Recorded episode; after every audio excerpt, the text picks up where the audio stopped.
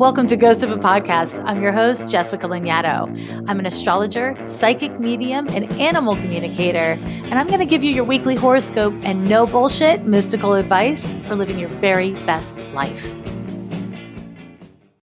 Lovers and haters, welcome back to another week of Ghost of a Podcast recorded in Oakland, California, where we have ash everywhere really bad air quality, just some really intense pollution going on here.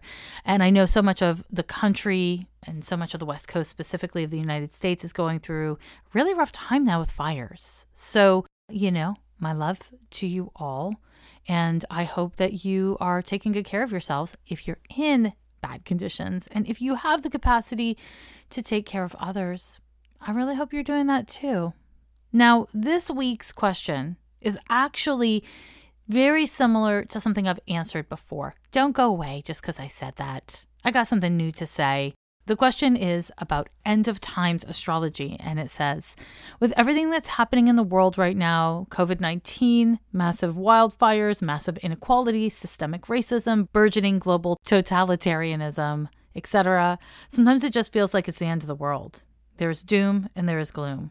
I know every generation says that it feels like the world and humanity are spiraling downhill fast, but it really feels different now. Is there an astrology that predicts the end of the world or the end of a species? And is there anything in our charts that we can look to for hope? So, the first thing is a little bit about astrology. Astrology, I mean, some people say it's a science, some people say it's an art. I actually don't have a really strong feeling about it one way or another. But I will say this what astrologers are doing is not completely dissimilar from data scientists. We study and review data sets and cycles and we can make predictions based on historical events, whether it's a historical event in your life or in the culture and society, or it's just what Pluto does whenever it's at this particular degree, or what a Saturn opposition looks like, because we can see through data sets, you know, the, the patterns of what these things mean. And so there's no possible way to predict the end of humans or the end of the world because there is no data set for that, my friends. It's never happened. And if it has happened, we don't know because no one's told us about it because they're all gone. Now, it is easy to feel fatalistic when you look around you and so much is burning right? And when not only is there so much suffering and are there so many problems, but the suffering and problems are amplified by social media and by a 24 hour a day, seven day a week news cycle. The truth of the matter is systemic racism, systemic oppression. These are not new things, right? They're, they're absolutely not new things. The climate crisis, and it is an absolute crisis. It is a fucking emergency. And it is worsening all the time, but it didn't just start recently. It's been going on for years. It's really important to know, and I hope this doesn't sound too heavy, but that terrible things are happening every day, all over the world, every single day. Unfortunately, that's that's the human condition, my friends.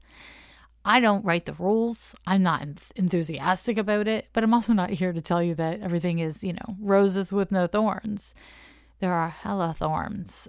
That's just the way it works. I wish it didn't, but it does. Because scary, bad, painful things are happening all the time, everywhere, does not mean that we are destined for suffering. Because things are in many ways worse now, in many ways, maybe they're not. I don't know it's easy to feel like it is the end of times. I don't really think so, but I don't know. There's no way for me to know that. There's no way for anyone to know that. So, anyone who tells you that they can predict the end of the world or the end of a species, I, I'm just, I mean, anything's possible. It just doesn't seem like the kind of thinking that is particularly helpful. And it doesn't seem particularly possible to me. But you know what? I talk to cats, so Consider the source. Nobody knows. Nobody knows.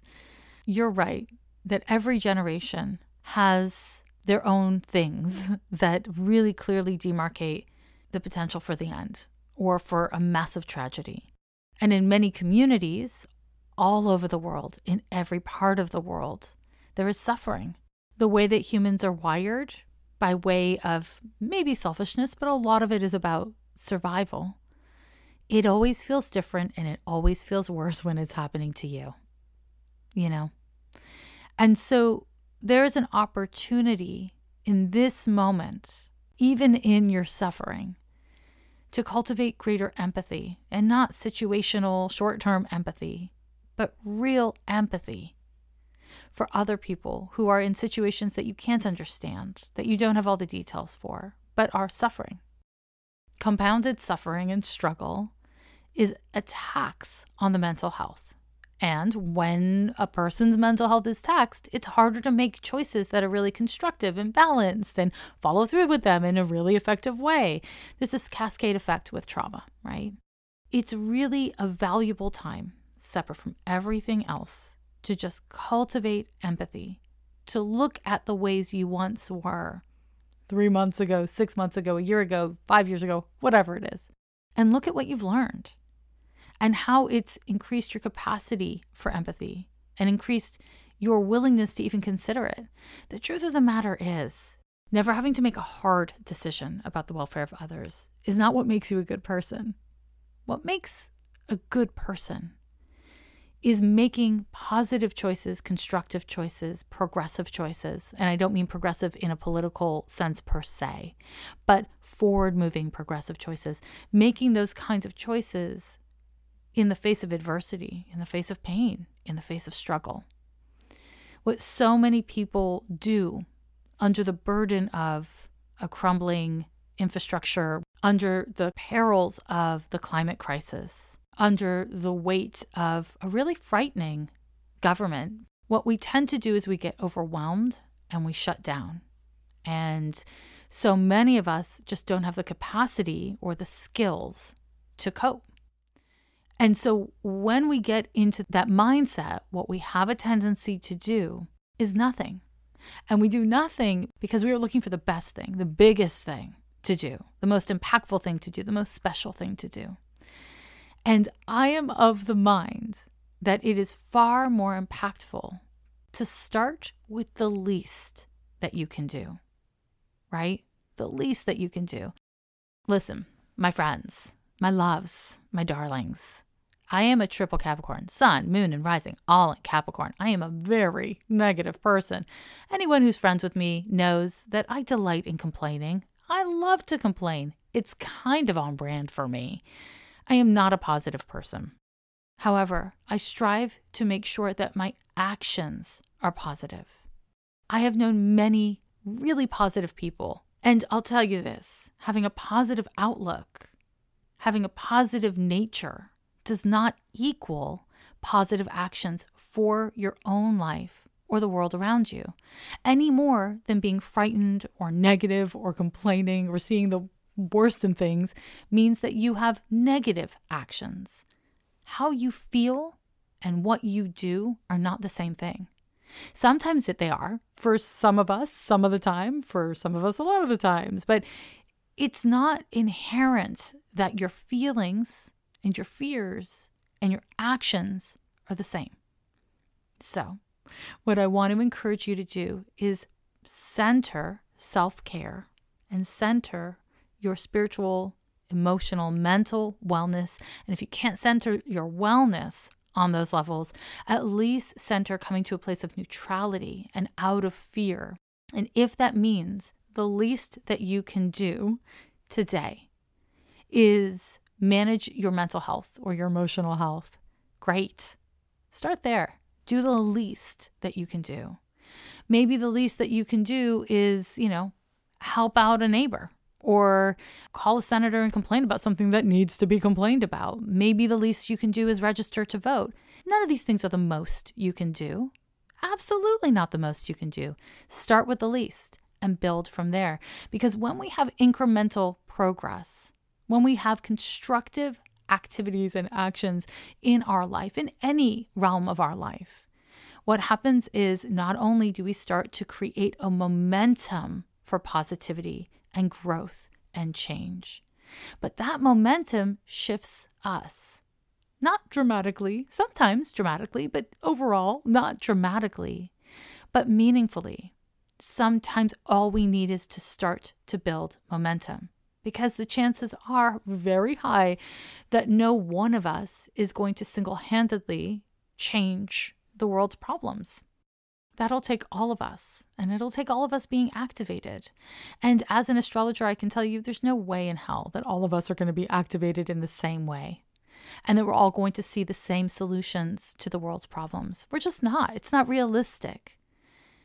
If we can find a way to collaborate through our differences, there's healing there if you can find ways to be present with your fear that we're at the end of days, your fear that humanity cannot survive, if you can allow yourself to have those feelings, but then to start slowly but surely choosing small, sustainable actions to do the least you can do about the things you're the most concerned about. So it might be one small action a day about your five greatest concerns or your one greatest concern. I don't think that we're at the end. I do think we are in the throes of a transformative time. And within that, we are all on the hook for how we participate. We are all on the hook for our willingness to change and to grow. And it is hard. It's really hard. And it's probably going to get a lot harder. TBH. And so the key here is to take greater responsibility for what you consume and what you do, what you put out, and to create a momentum in your life that can eventually, or maybe quickly, create a momentum around you. And if we speak in energetic terms, because hey, we're here for woo, are we not? The thing about energy is when energy starts to move, when energy starts to flow, even if it's only a small amount of energy, what it does is it stimulates and touches all of the energetics around it. So if there's a small amount of movement in an otherwise inert or stuck block of energy or in a situation or in a person, when there's a small amount of movement, then all the other energy in that situation or in that dynamic is stimulated in such a way that it can respond with its own momentum. Now, there can be pros and cons of that. There's pros and cons of everything, my friends. But momentum creates momentum. It just does. So don't save the world today. Don't fix a broken government today. Start with the least you can do and commit to building from there so that the least you can do today and the least you can do in two months is a different amount. And you know, shit's cyclical. Healing is not linear. It's okay to take a couple steps forward and a couple steps back. Just keep momentum. That's the work. In a recent court reversal, ex felons in the state of Florida must now pay fines before voting in November. This could seriously impede the ability of hundreds of thousands of voters to cast a ballot. It comes as no surprise that five of the six judges who supported the decision were appointed by President Trump. Help pay the fines on behalf of the ex felons through the Florida Rights Restoration Council. They're a grassroots membership organization run by returning citizens who are dedicated to ending the disenfranchisement and discrimination against people with convictions. Visit floridarrc.com to learn more or floridarrc.com slash donate to give what you can. It's astrology time again. Let's talk astrology, shall we? Uh, we are looking this week at the dates of September 13th through the 19th of 2020. Mars is retrograde, and it's been a little too on the nose for me waking up to Mars retrograde with these dark orange skies. wildfires of historic proportions raging through the west coast of the United States. I mean, that's just been a little too literal for me. How are you enjoying Mars retrograde so far? If Mars is retrograding over any points or planets in your birth chart, then you are likely to be feeling very intensely Martian energies aggression, anger, agitation, passion, urgency. And if you don't have cultivated skills for coping with those feelings, it may be experienced as exhaustion, uh, sadness, fear, overwhelm. It's a lot. It's a lot. So be gentle. Explore and investigate those feelings. Strive to, as much as possible, be present for them. Here's the thing about Mars because it is so urgent in its expression, there's a way that we are more likely to make mistakes, say it wrong, do it wrong, that kind of things. I mean, you might be getting it right. You may be just so impressive, but also you may be doing a little bit of both a little bit of getting it wrong, a little bit of getting it right. You know how life is, right? I have a correction to make from my Mars retrograde hot take because I said in that episode that the last time that Mars was retrograde in Aries was in 1941, which was not quite right. So Mars went retrograde in Aries in 1988, my friends. However, it retrograded back into Pisces. Um, it didn't stay in Aries the whole time. That's what I meant to say. I made a mistake. Sorry if it was confusing or misleading. This particular Mars retrograde in Aries and the one in 1941 stayed in Aries the whole damn time. That's what it did. Uh, but the one in 88 didn't stay in Aries the whole time. It did retrograde all the way back into Pisces. If you want more about Mars retrograde, I talked about it in episodes 141 and 140 of the podcast. So, you know, there's tons of data out there. And as I've been saying to you over the past several weeks, I am now offering transcripts on my website. So you can just go to ghostofapodcast.com Okay, let's get into this week.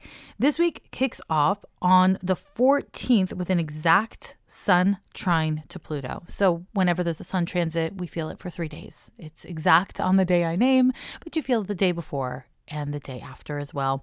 Sun trine to Pluto is a lovely transit. It can be very useful for stimulating growth, investigation, and healing. Where we have a trine to Pluto, from any planet, we have the potential to make use of Plutonian energies. We have the potential to generate healing and confrontation that's actually really authentic and penetrating. The downside is that whenever we're dealing with these kinds of intense energies that Pluto stimulates, the reality of the situation is that even if you're doing a great job and things are going well, it doesn't necessarily feel great, you know? There's how a thing feels in the short term, and there's what a thing is. And those sometimes are really different things. Some of the things that feel the best and most amazing in life are fucking terrible for you, and they will bring you worlds of pain and hurt down the line. And sometimes things that really hurt in the short term, like learning how to identify and maintain boundaries, communicating something that's really difficult, whatever the fuck it is. Healing, healing hurts. It's uncomfortable, but it's really good for you. And long term, it can bring you a lot of peace and authenticity and happiness. So, you know, even though we're dealing with a trine, which is a benefic flow of energy, this may experientially be a little bit of a difficult transit what you want to make sure is that if it's difficult, it's healing and transformative instead of destructive and limiting, right? So that's for you to investigate and play with. Now, on the 15th, we have a Venus square to Uranus. You're going to be feeling it a few days building up and a few days after the 15th as well. So there's going to be an overlap between these transits. Now, Venus square to Uranus is a tricky little transit, I tell you is tricky. So there's a lot of ways to look at these two planets interacting with each other. Personally speaking, Venus is related to your values, your personal finances, and Uranus is the unexpected. It is instability. It is growth and change and autonomy. And so, what this can look like is surprises or upsets in your personal relationships. This is a terrible time to ask someone to make a commitment to you, generally speaking. Basically, to do your same old thing during a Venus square to Uranus is not well starred, you know?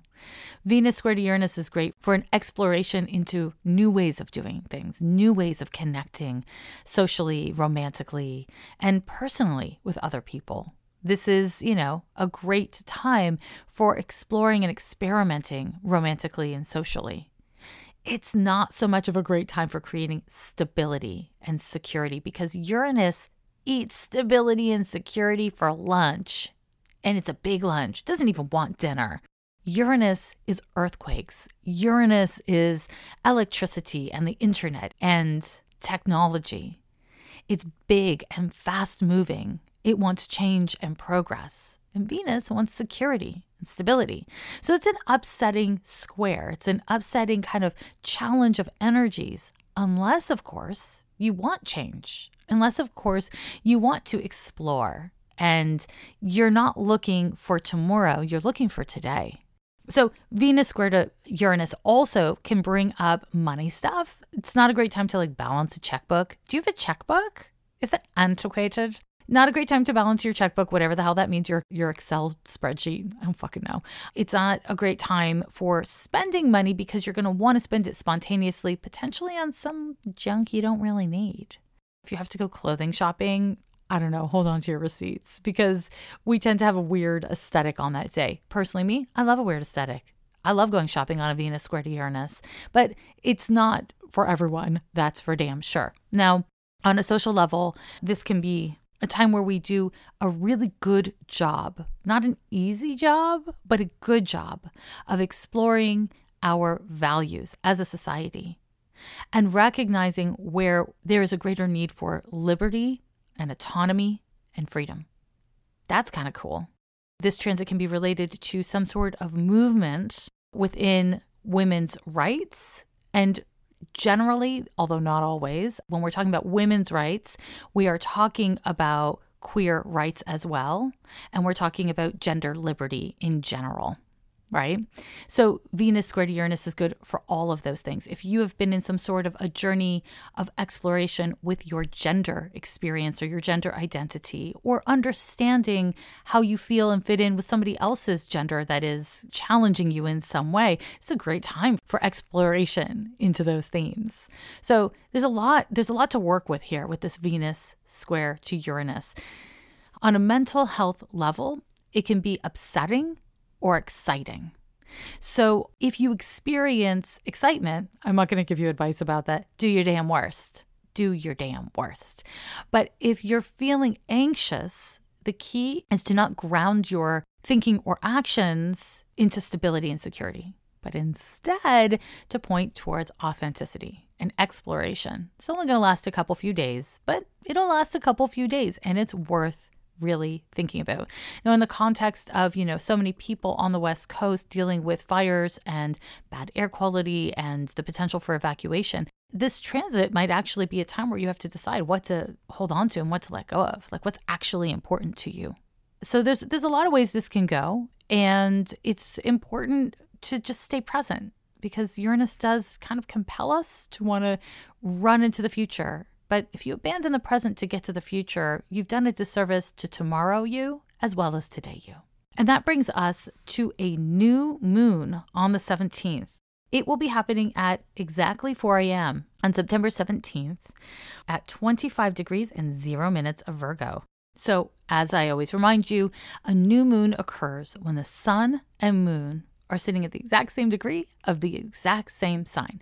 And there are, generally speaking, 12 new moons a year, right? So once a year, we have a new moon in Virgo, and this is that damn time. This is that damn time. With the new moon, it is a great time for manifestation because it is a great time for clarifying your intentions. When the sun and moon meet up, it's like your feelings and your will are in alignment. That is a really fertile stance when your feelings and your will are in alignment, or when the energy is present to support you in getting your feelings and your will in alignment.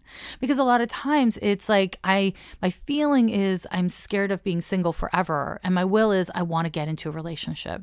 That's not fertile. That doesn't actually bring us what we want. We want to get the desire and the yearning and the hopefulness for what we want in alignment with our will, right? So, having this new moon in Virgo, and I should say on the same day, we also have a Mercury square to Jupiter and a Sun trine to Saturn.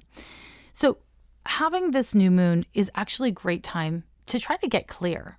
Virgo energies are really great for cultivating discernment. So, it's not judgment, it's being willing and able to look at the details to come up with an assessment that is really useful. Virgo is a sign associated with service. This is a great time for doing yourself the goddamn service of self investigation. And the good news is Mercury will be forming that square to Jupiter, which will kind of excite your curiosity and your willingness to learn and explore more. The downside of that same exact uh, configuration of the Mercury square to Jupiter and the new moon in Virgo is that it can make it so that you're so busy talking you can't hear a damn thing. This is a really important time to listen. It's a really important time to show up with honesty and to really listen to what people are saying and what they're doing right? The sun trine to Saturn, that's also active and exact on this day, is an opportunity to create stability.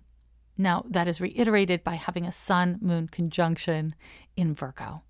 The potential here with all this earthy energy is to invest. I really, you know, I'm using the words invest and fertile on purpose. I want you to think like a goddamn plant. Your roots, they can run deep and they can be private and they require a lot of nurturance and tending to. And they are just as important as whatever it is that you're trying to grow above the surface, right? You want to look at the ways in which you are honoring one over the other and bring as much awareness to that as possible so that you can activate whatever changes or adjustments are necessary. That's the move. Now, my loves, that's it for this week. Honestly, I think it's enough, don't you? It's a lot. It's a lot. So let me just give you a quick rundown of the transits of the week. On the 14th, the sun is trine to Pluto. On the 15th, there's an exact square between Venus and Uranus. And on the 17th, we have a new moon in Virgo, also a Mercury square to Jupiter, and a sun trine to Saturn. I will tell you that on the 20th, so it's the first day of next week's horoscope, there will be an exact square between Mercury and Pluto, which means that you're going to be feeling the effects of it by the end of this particular week. Okay, so it kind of will mark the beginning of some pretty irritating, stressful transits for next week's horoscope.